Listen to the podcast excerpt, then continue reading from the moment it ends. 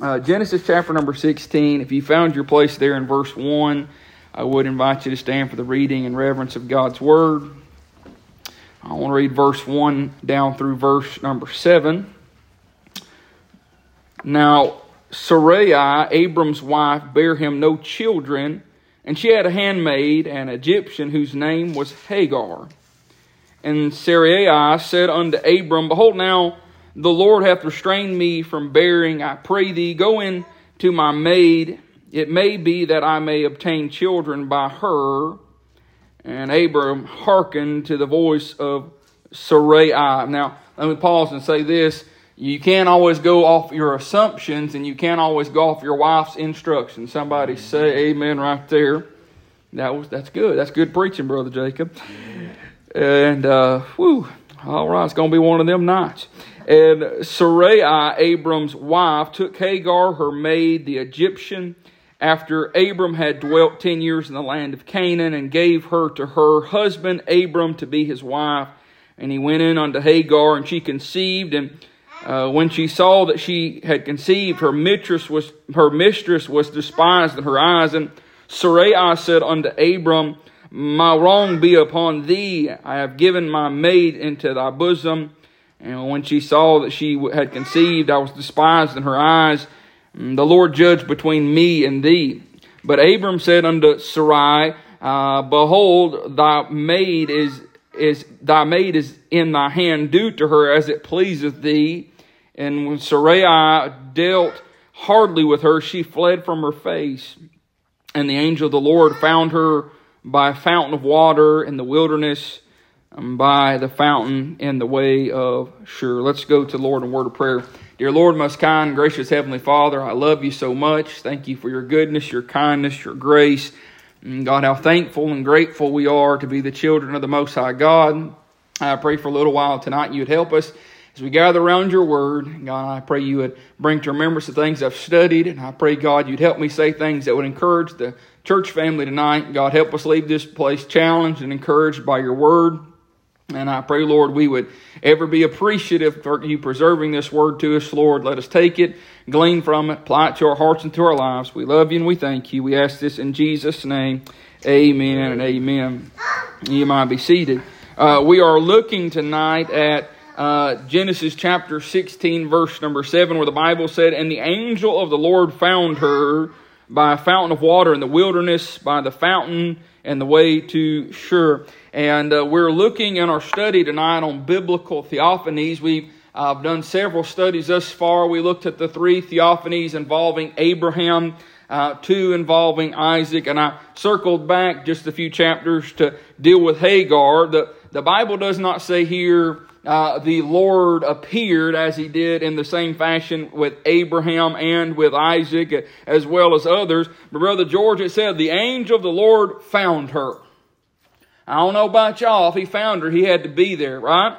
And then we're going to find that he would speak to her directly uh, in person. So I, am preaching this along, night, along the lines tonight that this is a biblical theophany. And of course, just a reminder quickly as we head to, our, to the chapter, uh, theophanies were the physical, bodily appearances of God to man. And this is the first in our study where God physically appeared to a woman. And uh, God appeared specifically to a woman, not a husband wife pair, as in, in the Garden of Eden, but to just a woman, a woman named Hagar. Uh, specifically, and uh, I say tonight, when we just point this out, you say, well, it does say the Lord, says the angel of the Lord. Uh, the angel of the Lord is the epitome uh, of, a, of a marker or a key phrase that uh, indicates a, a, theophany. And uh, give a good example of this tonight. The angel of the Lord standing in the way uh, when Balaam was going down to go against the will of the Lord. I, I, don't think that was Michael, and I don't think it was Gabriel. I think it was a pre incarnate appearance of the Lord Jesus Christ. That's exactly what I think.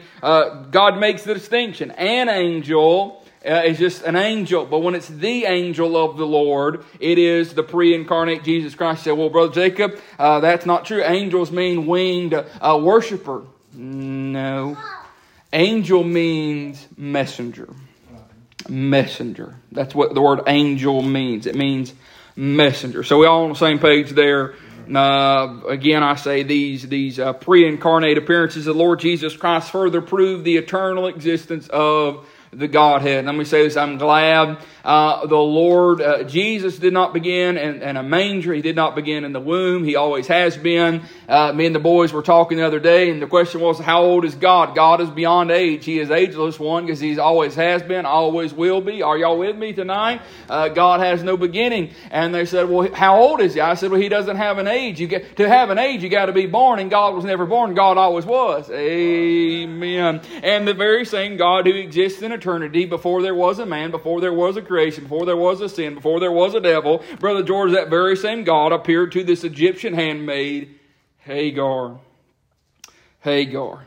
All right, I'm not going to review the rest of it. We'll jump right into Genesis chapter 16 tonight. When the Lord appeared unto Hagar, I won't go back and reread what I've read already, um, but we find that when the Lord appeared unto Hagar, he was fully aware of the awful situation she had been put in. He was fully aware of the awful situation Hagar had been put in. We see that in verse 2 through 6. And uh, I, I, one thing, uh, we did close out our, our unit uh, a couple weeks ago in Sunday school, our Genesis unit. And one thing we find in the book of Genesis is uh, uh, the, the men made some mistakes, but the women also made some mistakes. And uh, this is one of those instances here, Brother George, where uh, Abram's, Abram's wife said, You know what? Here's what we ought to do. Let's add another person to the mix. And can I tell you that's never the right move. Amen. It's never the right move. This same, this same uh, reality would be mimicked in the life of Jacob. Uh, Jacob would uh, end up having four wives because of the similar decision that his wife made in likeness to Abram's wife. And you say, Brother Jacob, why are we talking about this? When the Lord appeared unto Hagar, he knew exactly what had gone on in her life. And you say, Brother Jake, I, am not sure I, I, what, does this even matter. Eh, well, God shows up right on time every time. Yes, and you say, Well, I need God to come see me on the mountaintop. Sounds like God's already seen you. That's why you're on the mountaintop. You need God to come see you when you're down in the valley low. Amen. And I need God to, I need some uh, sunshine. Well, you're enjoying the sunshine, Brother Dave. And the reason you're in the sunshine is because God visited you in the dark, gloom, rainy seasons. And I'm just thankful tonight, along with Hagar, that God will meet you in the midst of a very bad situation. And that, that's exactly what happened. I'll be honest with you. Uh, Hagar, I'm getting ahead of myself. She, she is not a person to blame here. I don't put any blame on Hagar. Uh, her, her, her, mistress said, "Hey, uh, you're gonna you're gonna become my husband's wife, and you're gonna have children, and I'm gonna raise your child." For... That's a horrible situation. What a horrible, horrible situation uh, that was. When we know that was the plan uh, that Sarai she presented to uh, Abram and to Hagar, and it sounded like a real good idea. But the truth be told, uh, she didn't have when she said, "Well, Hagar can have children for me." No, she actually didn't raise Ishmael. Hagar did. She didn't have anything to do with it. And that's here's a here's a good thing. When you try to manufacture the provisions of God, and it's not God's provisions, it's your provisions, you'll have something on your hand that nobody will want to raise. Amen. You'll sign up for something that you want no part of, and that's exactly what Abram's wife did here. And God knew the awful situation Hagar had been put in. And you say, well, my life's bad.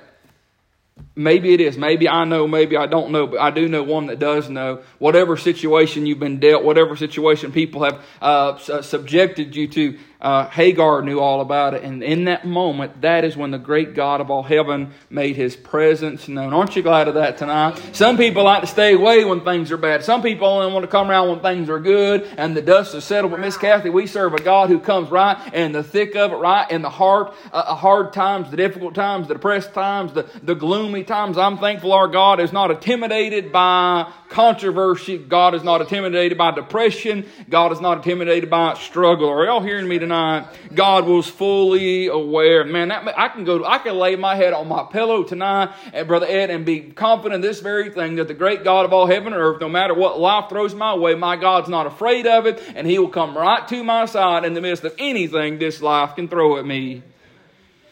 when the Lord appeared unto Hagar, according to verse 7, her tough spot was known. And the angel of the Lord found her by a fountain of water in the wilderness, and by the fountain in the way to Shur. her tough spot was known. She was alone and she was afraid. But his appearing would comfort her and drive her fear away.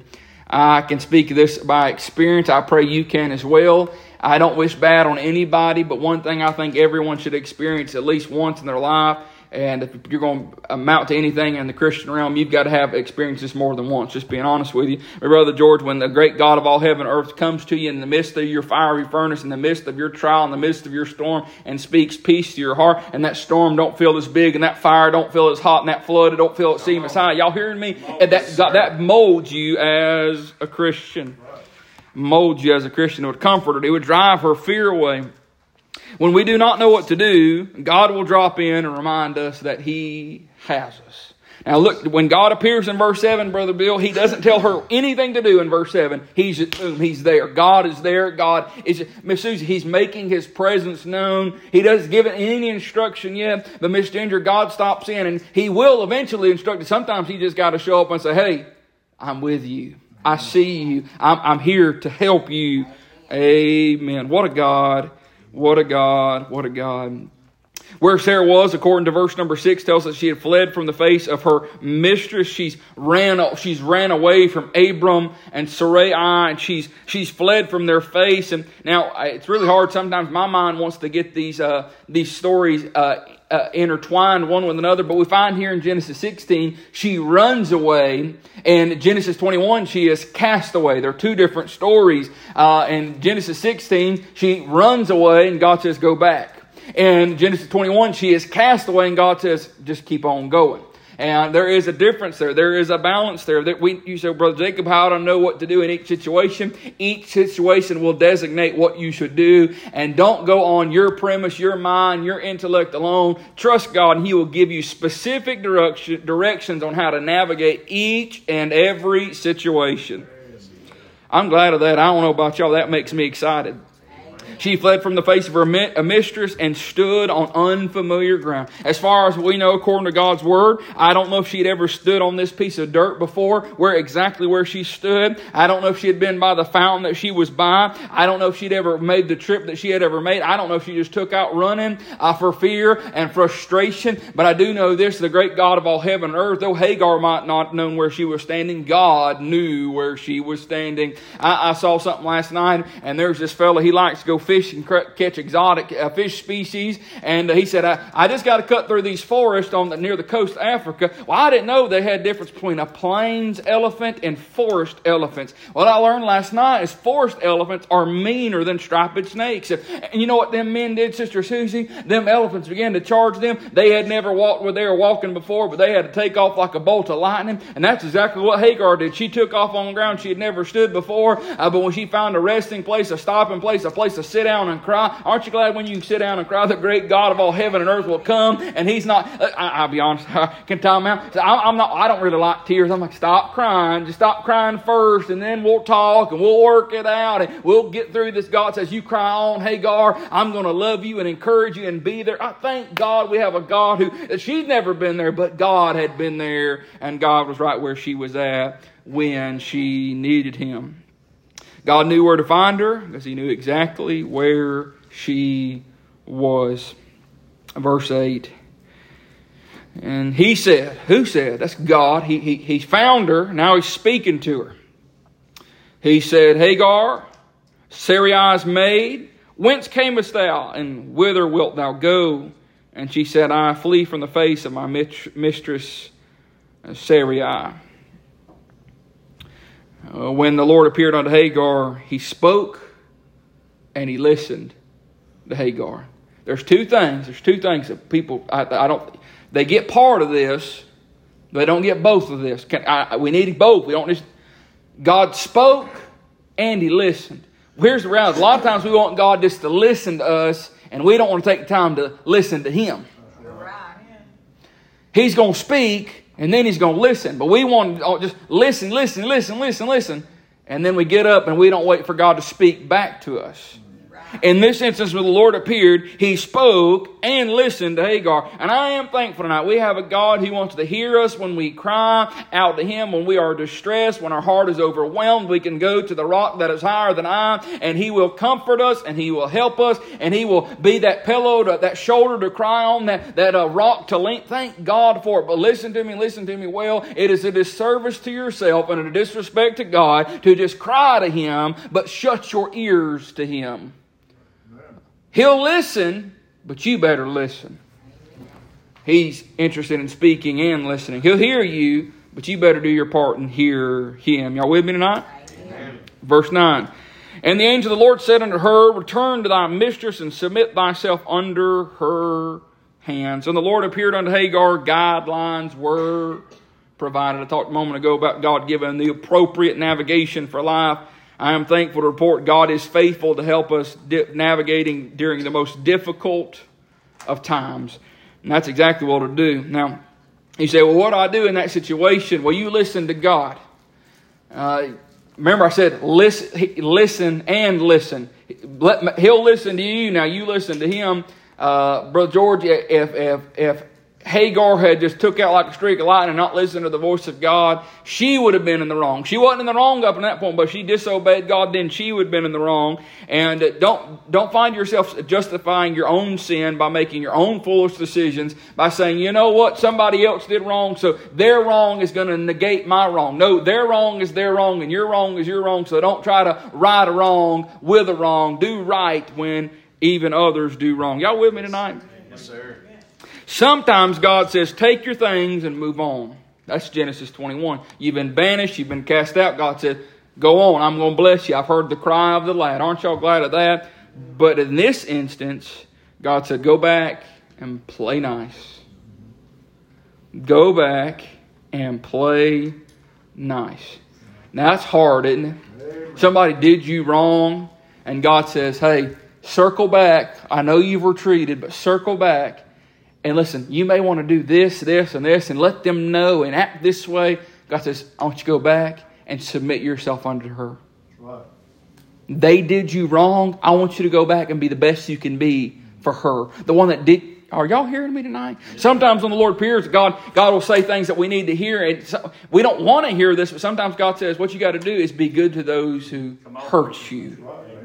When the Lord appears in your life, you're not worried about revenge and getting even and settling the score. No, when the Lord appears in your life, you'll have that Christ like uh, disposition and saying, Bless those that despitefully use you and rejoice in that day and be exceeding glad. Are y'all, y'all following what I'm saying tonight? Uh, sometimes that's what God requires. That is what uh, sometimes is necessary in our life is for us to go back, just as God said, and submit ourselves under uh, the hands of those who've hurt us. Not the servant master relation as it was here, and it's an awkward situation. We won't dive into that tonight, but I'm here to report to you. Sometimes the will of God, following a visitation from the Lord, God stopping by, speaking to our hearts, though not bodily, but speaking to our heart and instructing us, is to go back and don't try to settle the score. Miss Kathy, a lot of times we get we get caught up and we try to we try to we want to force somebody to get right.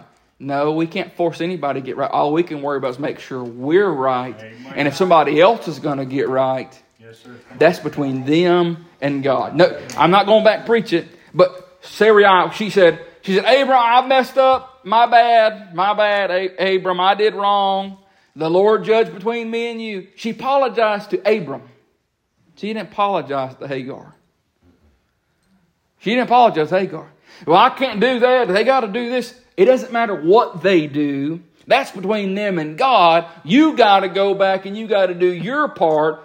That she can disobey God, they can disobey God, he can disobey God, but you and I cannot disobey God. I hope that's making sense tonight. God told Hagar that her path, this is hard. God told Hagar that her path would involve some awkwardness. This is not a TBN sermon. It's not a TBN statement, but it's a it's Bible truth. Just can you imagine with me? I, I know we're grown ups. I'm going to say this as PG as possible. Okay, wife tells husband, "I'm going to give you another wife. Y'all can." And then she got mad at it, just like Abram should have known she would have. Come on. And then Sarah, uh, Sarai, she runs off Hagar. Uh, pretty much chase, uh, pretty much makes uh, Hagar flee, panic. And then God says, You got to go back to that. I know. Our mentality is our mentality is is to get away from pain, to get away from hurt, to get away from awkward, to get away from stink. Nobody wants to be around stink. Uh, we um, we were doing s'mores the other night with my in-laws, and Jack he's he's getting brave. Uh, he's learned about fire safety at our house, but this is a new environment, so he's learning fire safety again. And he is only going to be three years old this week, and uh, he wanted he he was just getting ever so close to that fire. And he just kind of went like that. It, truth to be, you can wave your hand through a fire. It's not going to burn you. And my, my she just, she panicked. Ah! He pulled his hand right out of the fire. He shouldn't have done it. And she said, I was afraid he wasn't going to pull back fast. And this is what I said. This ties into the message. I'm not just running a rabbit trail. And I, I told myself, I hope that wasn't disrespectful to your mother. And I was like, you know, Suzanne, if he did not pull his hand out of that fire, that means his brain's not working. Because the, the human reaction to pain is to pull away. Y'all hear me? And our spiritual inclination is to run away from pain, run away from awkward, run away from confrontation. But sometimes God says, you got to endure that for a season. Sometimes you got to face the pain a little longer. Sometimes you got to smell the stink a little longer. You're all hearing me now? Sometimes you got to deal with a bad situation, endure awkwardness. It's not forever, but sometimes it's paramount uh, to the molding of our Christian lives.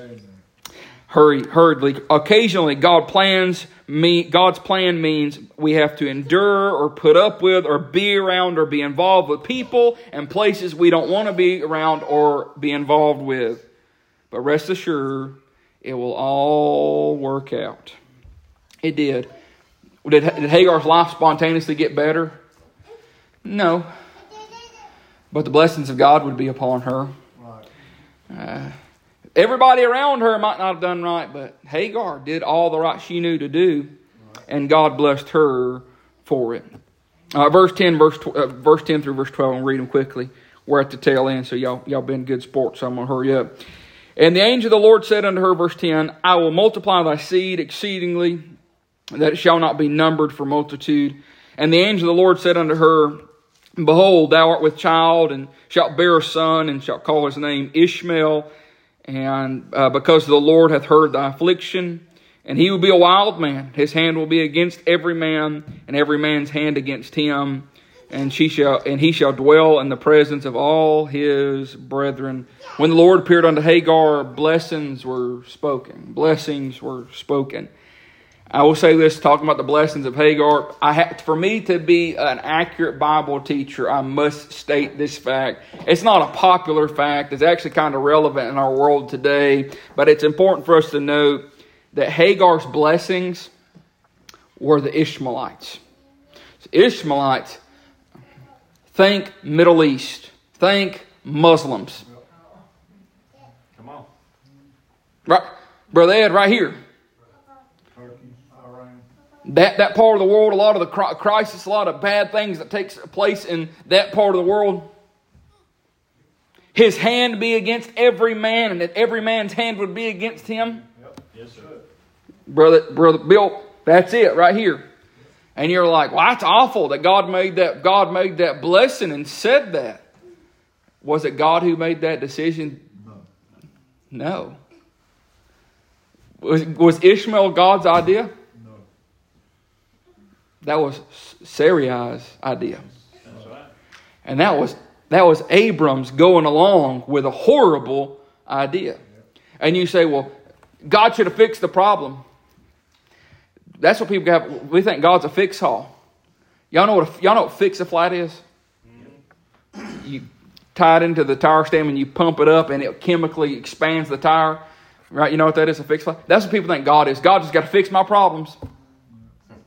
No, actually, God, God's not. He doesn't. He's not required to fix all our problems. But one thing God is, He's going to be true to His character, Yes, and true to His character means that Abram and Sarai made bad decisions, but that don't mean God was going to shortchange Hagar in the process. They did wrong. Hagar didn't. And God wasn't going to change his character to shortchange Hagar. I hope that makes sense. It's not Hagar's fault. God announced the blessing and revealed that her descendants would be a hostile bunch, as described in verse number 12.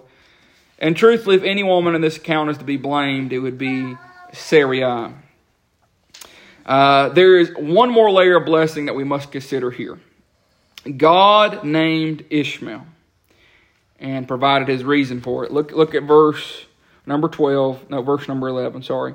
And the angel of the Lord said unto her, Behold, thou art with child, and shalt bear a son, and shalt call his name Ishmael, because the Lord hath heard thy affliction. She didn't come up with the name Ishmael, the angel of the Lord did. Right. What is the blessings that we're talking about here, Brother Jake? Not just talking about the, the future uh, hostility of, of her descendants, the Ishmaelites.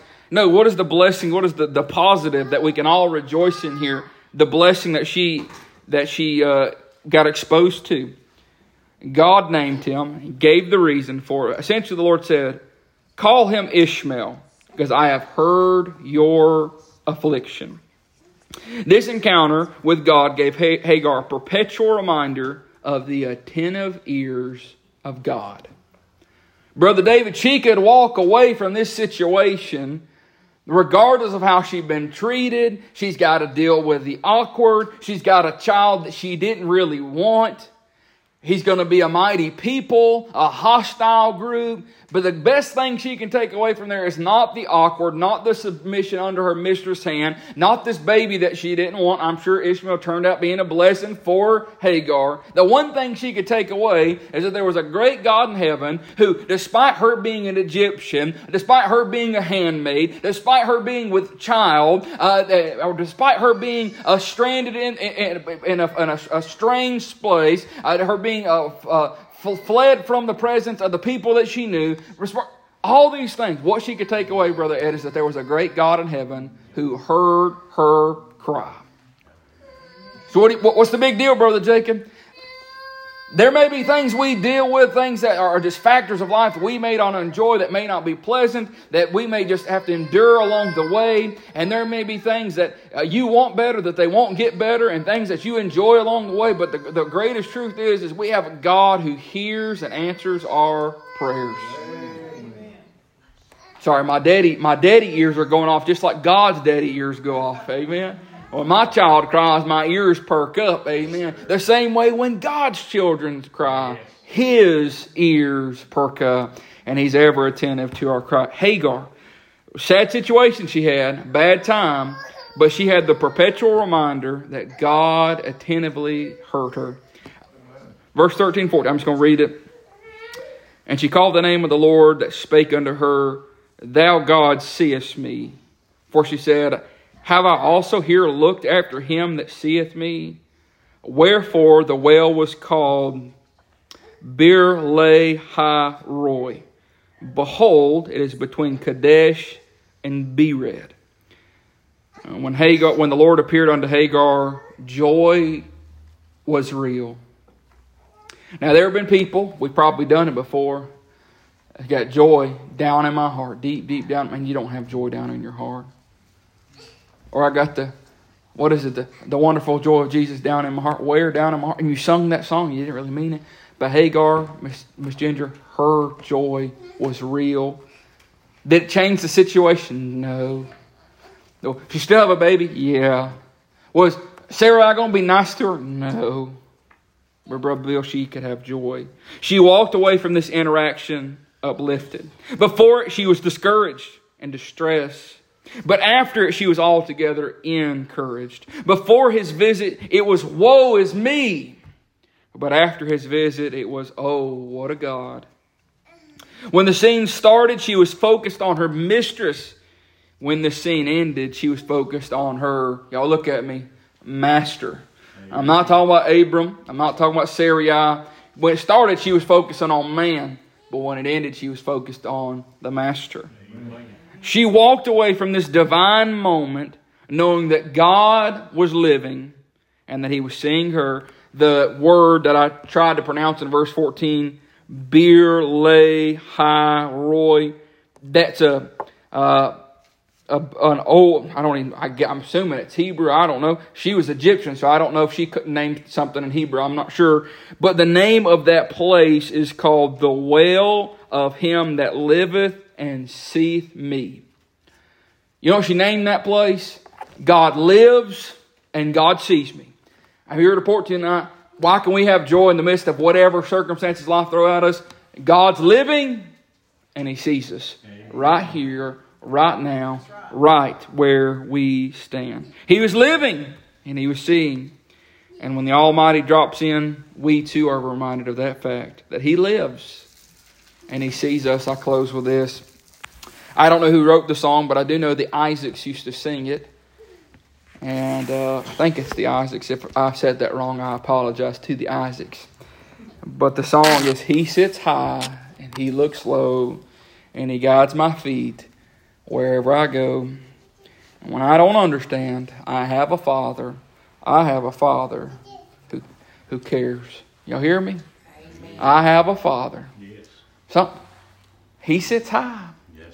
But He looks low and He guides my feet where I go. When I don't understand, I, I, brother Ed, not, not just them, not just y'all, I have a father. Amen. I have a father. Hagar left that place, started alone and afraid. Brother David, she didn't leave alone because God was with her and He would be with her. He saw her. He's living and He saw her. Thank God for that wonderful account of the Word of God. I'm done preaching tonight.